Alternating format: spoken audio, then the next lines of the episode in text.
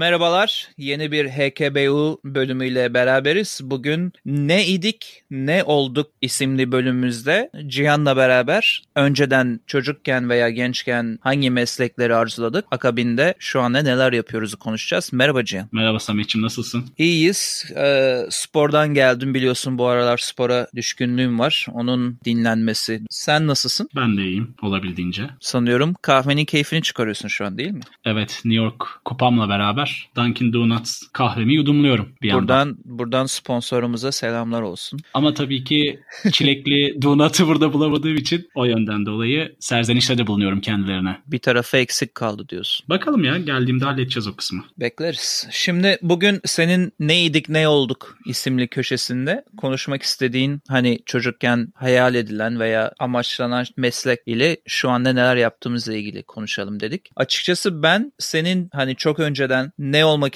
istediğini falan bilmiyorum. Bana da sürpriz olacak. Sanırım aynı şekilde sen de bilmiyorsun benim büyük ihtimalle ne düşündüğümü geçmişte değil mi? E- evet Samet'ciğim senin karanlık bir tarafın var biliyorsun. Onu bu, onu bu bölümde dinleyicilerimizle beraber ben de anlamaya çalışacağım. İsviçre'nin soğuk dağlarından uzanan karanlık bir öykü diyorsun. Karanlık olduğu konusunda çok emin değilim ama bir öykü kısmı var. Ne idik, umduk, ne olduk kısmında. Seninle başlayalım istersen. Hep ben başlıyorum çünkü. Doğru genelde sana kakalıyoruz bölümün başını. Sonrasında ben devralıyorum. Bu sefer bana kakalayalım. ben, başlayayım.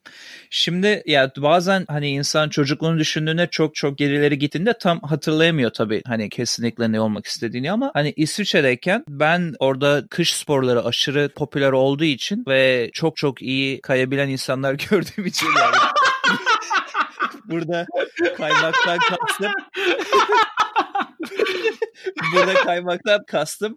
Ee, senin gülüşlerini senin gülüşlerini burada fade out alacağım Cihan. Ee, izleyicilerin kulaklarını korumak açısından. Ee, başta- baştan almaktan ziyade. Ee, şimdi kar üzerinde kaymaktan bahsediyoruz burada. Ee, clarification yapalım. Ne olduğu belli olsun. Hani insanlar sağlı sollu kayıyor biliyorsun zıplıyor hopluyor falan değişik değişik hareketler yapıyorlar. Ben çocukken bunları görünce aslında böyle profesyonel bir kayakçı. Bir de benim babam aşırı Evet. iyi, aşırı iyi bir Hala. kayakçıdır. Ondan sonra hala hala çok iyidir. Hani hem Türkiye'de hem İsviçre'de Avrupa'nın değişik yerlerinde Alp dağlarında falan hani her zaman en zorlayıcı pistlere hiç düşünmeden gidebilen bir insan. Hatta Kaliforniya geldiğinde de öyle bir yerlere birkaç yere gitme şansımız olmuştu. Neyse hani çok başlarda öyle bir durum vardı. Akabinde Türkiye'ye geçmekle beraber ki bu 12-13 yaşlarında oluyor yanılmıyorsam. Ee, Biraz daha o işler değişmeye başladı tabii. Genelde hani orada ortaokul civarlarında çok böyle bir meslek yoktu kafamda ama dille ilgili bir şey yani yabancı dille ilgili bir şey olacağını o zamanlardan kestirebiliyordum. Bilmiyorum tam seninle tanıştığımız zamanlar olabilir o zamanlar yani. Olabilir. Hatırlamıyorum. Ondan on- onun akabinde Anadolu Lisesi'ne geçmekle beraber hani biraz da işler ciddiye binince ÖSS o zamanki adıyla şimdiki adını bilmiyorum ÖSS'ye yaklaşmaya başlayınca biraz daha böyle çevirmenlik kafamda belirmeye başladı. Çevirmenlikle ilgili bir hedef vardı aklımda. Aslında hani buradan açık konuşayım puanım yetseydi İngilizce öğretmenliği de olabilirdi belki. Ama çevirmenlik biraz daha kafama yattı diyebilirim. Ya çok kısa böyle derinlerine istiyorsan biraz da seninkini aldıktan sonra gireriz. Başlangıçta bir giriş olsun benimkisi. Senin nasıldı o çocukluktan liseye geçerkenki süreçte neler vardı aklında? O dönemler biliyorsun biraz daha böyle her şeyin kafada tam net olmadığı ama az da olsa içerisinde ufak da olsa bir şeyler barındıran dönemlerdi. Benim için Hı hı. o dönem aslında basketbolla vardı. Hep aklımda olan şey bir basketbol kariyeri, basketbolcu kariyeri kendime yapabilir miyim? Elimdeki limitli yeteneği tabii ki o yaşlarda dünyanın en yeteneklisi gibi hissettiğin için ve seni oynatmayan koçuna her zaman böyle agresif olarak baktığın için Adı neydi o koçun kısa boylu?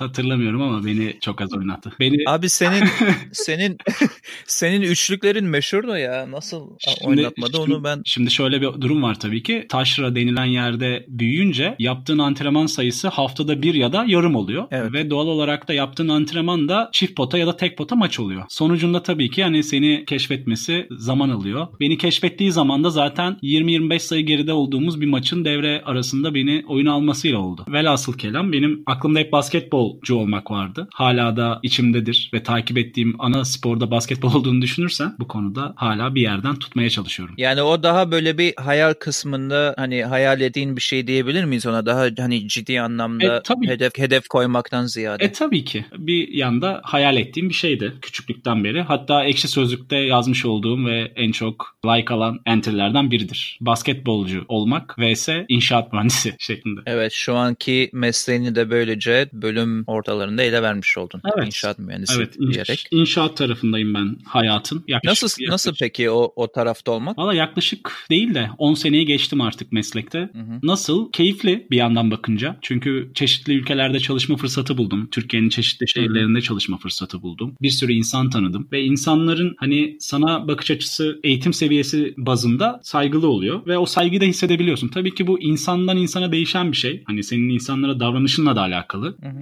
Genelde ben hep olumlu geri dönüş aldım. Bu bahsettiğim profil, işçi profili beni genelde severler. Sen de mesela nasıl beni seviyorsun? Diğer insanlar da beni seviyor. Çok seviyorum. Sevgi anlamında. Yani sonuç olarak hani sonuç olarak hani kariyer bazlı düşünürsek şu an bana şu soruyu sorsan desen ki inşaat mühendisi olduğun için pişman mısın? Değilim kesinlikle. Ama basketbolcu olma şansın var desem sana şu anda hangisini seçersin desen tabii ki basketbolcu olmayı seçerim yani. Yani basketbolcunun her hafta seyahat etmesi, her sabah antrenmana erken kalkması, yediklerine sürekli dikkat etmesi, alkolü belki hani yılda bir iki kere alması falan bütün bunlara okeyim diyorsun. Evet yani insanların her insanın az ya da çok hayali vardır. Benimki bir nevi buydu belki de. Şeyi de söyleyelim istersen dinleyenlere. Hani senle ben okul hem okul basketbol takımında hem de belediye takımında yanılmıyorsam beraber ber- oynadık değil mi? Evet. Belediyede de beraber miydik? Evet evet belediyede de beraber bench'te havlu tutuyorduk. Evet bench'te çok önemli bir rol biliyorsun bench'te oturmak. O bench'i do- dolu göstermek. E, tabii ki. Öyle bir görevimiz vardı bizim ikimizin de. Ben de basketbol aslında çok seviyorum. Hani Evet. bakma kış sporlarından bahsettik. Ama hani şu an hala arkadaşlarımla oynamaya çalışıyorum. Uzun bir ara versem de. Türkiye'de biliyorsun senle ben okul sonrası hemen kendimizi sokaklara atardık basketbol oynamak için. Kesinlikle. Buradan buradan Ömer abiye eee, geçmişte Sercan Emre. e, Sercan Emre ve tabii hiç unutamayacağım Hayri olsun. Onu da analım. O zaman Gökalp'i de analım buradan. Gökalp. Gökalp'i analım, Hayri'yi analım. Güzel bir mahalle maçımı maçları çıkarıyorduk. Hani çok Evet. detaya girmeyelim dinleyiciler için ama Hı hı. ya evet basketbolcu olmak aslında baktığın zaman güzel bir hem spor hem hobi hem de mesleğe dönüşebilecek bir şey gibi duruyor. Maalesef ikimizin de zannetmiyorum fiziği ve hayat tarzı el versin. Zamanın koşullarına göre el vermedi yani. Öyle Zaten ne umduk ne bulduk. Tabii sen, sen sen şimdi bilmezsin benim bir de futbolcu kariyerim var aslında. Ondan hiç haberim yok. Yani Fenerbahçe Spor Kulübü'nün seçmelerine girip bir yaz Fenerbahçe altyapısında futbol oynamışlığım da var aslında. Ciddi misin? evet. O zaman buradan herkese duyuralım. Fenerbahçeli sanırım Sayın Cihan Eroğlu diyebiliriz değil mi? Yani diye. Başıma bir şey Yani gelmeyecek. Fenerbahçe- Başıma bir şey gelmeyecekse evet diyebiliriz. E gelsin canım böyle takım tutmak, spor takip etmek güzel şeyler yani. Fanatikliğe gerek yok. Şey diyeceğim sana. Bilmiyorum. Fenerbahçe basketbol takımını destekliyor diyebiliriz. E tabii ki. Basketbol tarafını dediğim gibi takip ediyorum. Buradan basketbol ekibimize de selamlarımı gönderiyorum. Güzel bir basketbol grubumuz var arkadaşlarla. Öyle mi? Evet evet. Her şey anlamında. Blok- izle, izleme, an- izleme anlamında Evet diyorsun. evet. Sarı tribünün hemen yan tarafındayız. Blok 117. Öpüyorum herkesi. Peki bir şey diyeceğim. Bu basketbol anlamında yani izleme takip etme anlamında başka ülkelere de Final Four'lara falan gittin herhalde sen. Evet evet. Ee, nereye gittim? Orada Belgrad'a gitme şansım oldu. İstanbul'da zaten Hı hı. salondaydık. Sonrasında bu sene Köln'ü hedefliyoruz ekiple beraber. Bakalım dolar kuruyla Final- orantılı olarak euro kuruyla. Final Four'un Final Four'un ortamından biraz bahsetsene çok kısaca bize. Final Four'un ortamı şey gibi düşünebiliriz. Hani küçükken festivallere giderdik hatırlarsan. Kilios'taki harika festivali hatırlıyorsun diye düşünüyorum. O tarz bir festival ortamı düşün ve o festivali şehrin merkezinde yaşıyorsun. Her türlü Yani böyle bir festival ortamında geçen 3-4 gün mü oluyor? Ne kadar uzun sürüyor? Yani şöyle oluyor. Cuma'dan pazara oluyor. Cumartesi etkinlik günü oluyor sadece. Cuma ve pazar günü maçlar oluyor. Hı hı. Gayet keyifli. Yani Euroleague bazında konuşuyoruz tabii ki hani NBA'deki final serisi demek oluyor aslında bir nevi. Orası biraz daha farklı. Yani tek maç üzerinden olduğu için yarı finaller ve finaller güzel şenlik ortamı oluyor. Bir de son yıllarda Türk takımları biraz daha aktif. Son sene Efes de dahil oldu Final Four'a. Vitoria'daki Final Four'da final oynadılar. Onunla beraber daha fazla Türk takımının olması, daha fazla Türk seyircisinin olması, daha fazla bir şenlik ortamını sağlıyor. Yani Belgrad'da inanılmaz eğlenmiştik. Çocuklarla beraber 6 kişi gitmiştik. Herkesin hayatında güzel bir anı olarak hep duracak yani Belgrad. Bu bir anlamda NBA dediğin için aklıma geldi. NBA'deki şenlik ortamına eşdeğer bir şey diyebiliriz o zaman. Ben de burada birkaç Sacramento Kings maçına gitme şansım olduğu için hani bayağı bir festival gibi geçiyor burada da aslında o tarz şeyler. NBA'de ben de New York Knicks'in bayağı maçına gittim New York'tayken. Oradaki kültür biraz daha farklı tabii ki. Yani Avrupa'daki basketbol daha şenliğe yönelik bence. Daha e, oyuncuların olaya dahil olduğu. Amerika'da biraz daha olay profesyonel. Biraz Avrupa'da duygusal tarafı da var. Taraftarlık özelinde bakarsak. Yani taraftarlık olarak da bambaşka takdir edersin. Hani şimdi iki tarafı sen de biliyorsun. Evet yani taraftarlık kesinlikle bambaşka. Tar- yani buradaki taraftar çok daha şova yönelik, rahat, içine duygusal kısmını katmayan bir taraftar diyebilirim yani. Yani şimdi temel temel fark bence şu. Amerika'da insanlar güzel vakit geçirmeye, eğlenmeye gidiyorlar maçlara. Ailesiyle beraber, arkadaşlarıyla beraber. Ama Avrupa'da Hamburger, sosisli. Evet. Avrupa'da kola, ve Türkiye Avrupa ve Türkiye özelinde ise olay takımını desteklemek. Evet, güzel zaman geçirmek için gidiyorsun doğru ama önce takımını desteklemek bir aidiyet duygusuyla gidiyorsun. Yani aslında hem futbol hem basketbol hem de voleybol zaten biraz daha öyle Türkiye'de. Daha böyle takım için ben orada olacağım zihniyeti varken burada da hani ailece gidelim veya eşimle arkadaşımla gideyim güzel vakit geçireyim döneyim şeklinde geçiyor. Tabii ki hani futbol daha farklı bir araştırma konusu ve sos- sosyolojik bir durumu var. Ama hani basketbol yani voleybol örnek verdiğin için söylüyorum. Daha kemik bir kadrosu var. Daha farklı bir profil gidiyor maçlara ve etkinliklere. O Ya öyle de ama duygusal olarak sanki biraz daha bizim Türkler olayı duygusal bakıyor. Yani sadece bir maçtan öte dediğin gibi takımıma sahip çıkayım, takımı orada yalnız bırakmayayım, destekleyeyim gibi bir durum olabiliyor. Evet. Final Four özelinde de ona eğlence kısmı da katılıyor. Hani biz Belgrad'da finali kaybettik. Finali kaybettikten sonra takımı tribüne çağırıp alkışladık. Hani üzülmedik mi üzüldük. Ama neticesinde basketbol ya da diğer Türkiye'de amatör branş denilenlerde bir sportman tarafı da var. Evet evet daha kesinlikle daha sportmenlik tarafı yüksek o branşların. Ben de katılıyorum ona. Şimdi çok basketbola dönüştürmemek Evet. için programı şöyle Girer, bir şey girersek söyleyeyim. çıkamayız. Ben Başka bir bölüm yapmamız gerekir. Evet zaten ileride belki konuklar da al- alırsak basketbolla ilgili güzel bir konuk alıp orada güzel Yani sohbetler Sacramento yapabiliriz. Kings maçından sonra ya da maçından önce bir podcast ayarlayıp Aynen öyle. Bekliyoruz. Şimdi benim de hani çevirmenlik vardı aklımda oraya dönecek olursam ama şu anda ne yap ne yapıyorsan dersen veterinerlik asistanı ve teknisyenliği yapıyorum. Bunun açılımı da hani bir veteriner doktora her şeyle ilgili yardımcı olmak diyebiliriz. Hani ameliyatta lazım yardımcı olmak, e, aşılarda yardımcı olmak, yara temizleme hani her türlü aklına Yani- gelebilecek her türlü hayvan tedavisinde yardımcı olmak yani senin senin aslında demek istediğin şey ameliyat hariç her şeyi yapabiliyorsun. Evet ameliyatı kendin yapmak yani fiilen yapmak hariç orada da çok aslında sana düşen görev hı. olduğu halde fiilen ameliyatı yapmak haricinde her şeyi yapıyorsun bir veterinerlik ofisinde. Ve kesinlikle senin de dediğin gibi kendi mesleğinle alakalı olarak çok aşırı severek yaptığım, mutlu olduğum bir iş. Kesinlikle kesinlikle böyle bir şey hiç aklımda yoktu. Hatta 29-30 yaşıma kadar aklımda yoktu diyebilirim. Ama bazen insanlar hani severek yapacağı işi çok daha geç bulabiliyor. Bulduğunda da en güzel şey ona sıkı sıkı tutunup kendini o konuda geliştirmek diye düşünüyorum. Hani böyle küçük bir tavsiye araya sıkıştırayım böyle baba muhabbeti olsun. Oğlum işi, işini bırakma kendini geliştir falan Ama- gibi. Yani öyle Ama sen Aha. eskiden beri üniversite zamanından beri hatırladığım kadarıyla kedilere zaten bir düşkünlüğün vardı. Bu arada kediler özelinde çalışıyorsun. Onu da istersen podcast dinleyicilerine bir söyle. Yani şu an çalıştığım ofiste kesinlikle sadece kediler özelinde çalışıyoruz ve sahibi yani çalıştığım Kedi. yerin sahibi olan kişi de bir kedi yani bir kedi sahibi bu, bu yere.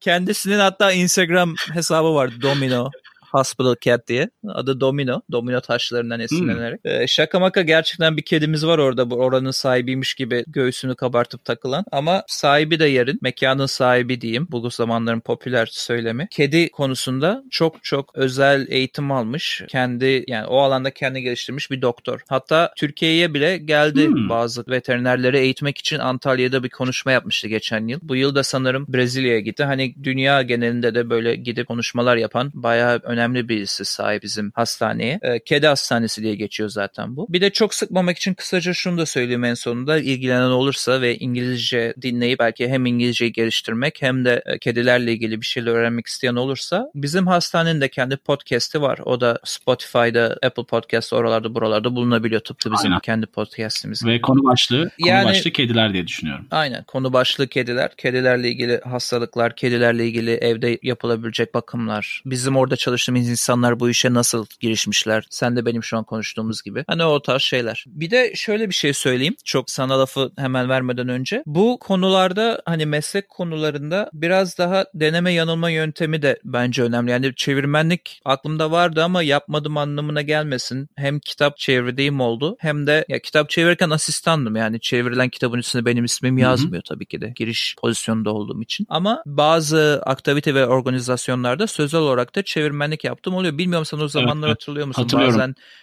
Dışişleri Bakanlarına çevirmenlik yapardım. Evet hatırlıyorum. Evet yani bazen senin yapmak istediğin meslek seni geç bulabiliyor öyle söyleyeyim. Yani şu anda bunu dinleyip de çok severek işe gitmeyen insanlar varsa onların da e, deneme yanılma yöntemiyle istedikleri sevdikleri işi bulacaklarına inanıyorum. Yeter ki o sevmedikleri işe körü körüne bağlanıp hani yeni şeyler denemekten korkmasınlar. Yani mutsuz insan sayısının çok fazla olduğunu düşünürsek podcast'i dinleyen dinleyiciler de bunlardan olabilir. Evet Evet olabilir ama hani Türkiye'de biliyorum iş bulmak çok zor. Yani ben de oralardan geçtim. Bulduğun işi riske etmek çok zor. Hani bunların hepsi çok zor. Ama ben bunu şey anlamında söyledim. Hani bir yerde çalışıp da her sabah mutsuz uyanıyorsan doğru zaman doğru vakit geldiğinde doğru hamleyi yapmak için bazen gerek olabiliyor. Yani o sadece o şekilde çıkabilirsin o rutin monoton. Gemileri hayatına. yakmak lazım diyorsun bazen. Evet yani biraz buradan söylemesi kolay diyenler olacaktır. Ama söylemesi gerçekten kolay olsa da yapması zor bir şey. Ama bazen de zoru başarmak lazım. Öyle diyelim. Teşekkürler.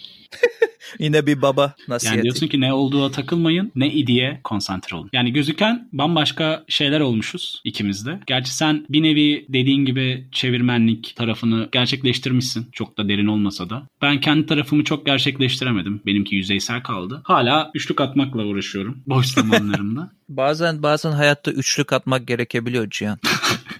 Yani inşaat mühendisi tarafına dönecek olursam icra etmeye devam ettiğim meslek olarak. Evet bu inşaat mühendisliği ile ilgili sana sormak istiyordum. Bu işin en zorlayıcı kısmı veya en kolay kısmı ne senin için? En zorlayıcı kısmı çalışma süreleri olabilir. Onu söyleyebilirim. Çünkü şantiye Hı-hı. bazı çalıştığın zaman bir saati yok aslında. Bu gece yarılarına kadar da çalışabilirsin. Hı-hı. Pazarları da çalışabilirsin ki zaten şantiye kuralları 15 günde bir tatil şeklindedir. Yani o pazar çalışma, ikinci pazar çalışmazsın işin Türkçesi. Hı-hı. Bunu söyleyebilirim zorluk olarak. Ama keyifli tarafı bir şeyleri inşa ediyor olurken bir ekiple beraber bunu yapmak ve bunda bir payının olduğunu bilmem. Ekip ruhu. E tabii ki takım çalışmasıdır biliyorsun çoğu meslek grubunda işler. Tek başına bir şey olmaz, yaratamazsın. O açıdan bakarsam keyifli. Bir şeylerin ortaya çıkmasında payının olması güzel bir şey. Evet o duygu bizde de var biliyor musun? Hani takım olarak bir çok hasta olan veya hani acı çeken bir hayvan, kedi, köpek bunun ne olduğu önemli değil. Hep beraber takım olarak yardım ettiğimizde gerçekten onu beraber başarmanın verdiği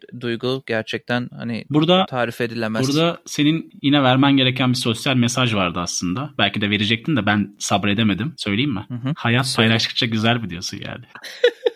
Aynen. Ya ama gerçekten çok güzel bir laf değil mi? Yani paylaşmak hani bu paylaşmak sadece bu ekmeğin yarısını ben yedim diğer yarısını sen ye değil. Aslında bir şeyleri yaparken de beraber yapmanın verdiği haz tek başına başarmaktan farklı. Hani bu sporda da böyle 11 kişiyle hani başka bir takımı yenmeye Hı-hı. çalışmak anlatabiliyor muyum? 10 kişilik bir grupla bir koca bir hayvan hastanesini sabahtan akşama kadar yürütmek bir takım halinde işte resepsiyonundan asistanına doktoruna Hı-hı. kadar. Hani mühendislikte de seninkinde de daha büyük gruplar vardır eminim ama yani bir grup yaraya geliyorsunuz ve yoktan güzel bir şey var ediyorsunuz. Tamam. Hani paylaşmak paylaştıkça güzel diyebiliriz bence. Hatta, Çok klasik üçüncü nasihatım bu bölümdeki Hatta olsun. bizim özelimizde bu podcast olarak düşünebilirsin. Aynen yani biz zaten seninle öyle başladık. Hani bunu kendi aramızda yaptığımız muhabbetleri başkalarıyla da paylaşalımdan çıktı Doğru. bu fikir yani. Kayıt altına alıyoruz aslında bir nevi özel hayatımızı. Evet aa, kalıcı oluyor güzel oluyor. Ben çok fazla uzatmak istemiyorum. Sanırım yine kaşla göz arası yarım saatlere yaklaştık ne de olsa. Ama senin bitirmek istediğin şeyler varsa veya gelenekselleşen köşemizle bitirmek istersek onu yapabiliriz istiyorsan. Ne Yapalım. dersin? Şimdi bu gelenekselleşen köşemizde ne öneriyoruz köşemizde? Benim aklımda bir şey vardı ama biraz nostaljik olacak. Böyle rastgele bir şarkı söyleyeceğim. Geçen dilime Hmm. dolanan. O da o da hani bir tavsiye değil, önerme değil aslında çünkü herkes biliyor bu şarkıyı ama ben Demir Demirkan'dan Göçmen şarkısını herkese Hat- hatırlatma diyelim buna önermeden çok. Hatırlatıyorum. Güzel şarkılar. Açın Ben de o albümdeki Berlin şarkısını çok severim. 90'lar rock Evet. diyoruz. Gönül dostları Sen hoş diyorsun? geldiniz. Ben ne diyorum? Ee, Ben de Türkiye'nin en bence özgün seslerinden biri olan ve geçen gün planı almış bulunduğum bir sentezeri önerebilirim dinleyicilerimize. Güzel sesi Çok vardır. güzeldir kendisinin sesi. Kendisi çok tatlı bir insandır. İki albümü var. İki albüm de hatta biraz subliminal bir mesaj gibi olacak ama albümlerin adı Cihan ve İkinci Cihan. İki albüm de çok güzel. Bence herkesin dinlemesi gereken özgün bir ses. Sanki sanki senin hayatını anlatmış Cihan ve ikinci Belki de. Cihan Kim bilir Samet'ciğim. diyebilir miyiz? Evet Samet'ciğim. Başka ne var önünde duran? Önermeden ziyade böyle bir hatırlatma var benim önümde duran. Önümüzdeki bölümlerde tartışmamızı istedikleri bazı konular varsa dinleyicilerin hkbu.podcast@gmail.com e-mail adresine e-mail atabilirler. Ayrıca Instagram'da, Facebook'ta ve Twitter'da hesaplarımız var. Oraya da ileriki bölümlerin neler olabileceğine dair duymak istedikleri şeyler varsa insanların seve seve onları da tartışabiliriz diye düşündüm ben. Onu öyle söyleyeyim. Doğru diyorsun. Ekleyeceğim başka bir öneri var mı? Yok galiba. Benden bugünlük O zaman bu kadar. Ben bir filmle beraber podcast dinleyicilerimize bu bölümlük veda edeyim. Yeni aslında online platformlara düştü diyebiliriz. Netflix ve Blue TV'de bulunabilen bir yapım. 2018 yapımı Kelebekler filmi. Bu Tolga Karaçelik'in yazıp yönettiği orijinal bir film. Drama ve komedi tarafı var filmin. Ödüllü bir film. Hı hı. Sundance Film Festivali'nden ödül almıştı. Hani büyük jüri ödülü almıştı. Çok keyifli bir film. Herkese tavsiye edebilirim onu. Ben izledim. Tamam. Benim izlemediğim bir film o. Ben ona ilk E, fırsatta de- bakacağım o zaman. Hem drama tarafı var hem komedi tarafı var. Hem iki taraflı gidip gelecektir duyguların. Tavsiye ediyorum Samet'ciğim. Tamam canım. Teşekkür ediyorum ee, sana şimdilik. Kapatmayı sana bırakıyorum. Benden herkese hoşça Bizi dinlediğiniz için çok teşekkür ediyoruz. Podcast'imizin sonuna geldik. Bir sonraki podcast'imizde görüşmek üzere. Herkese güle güle.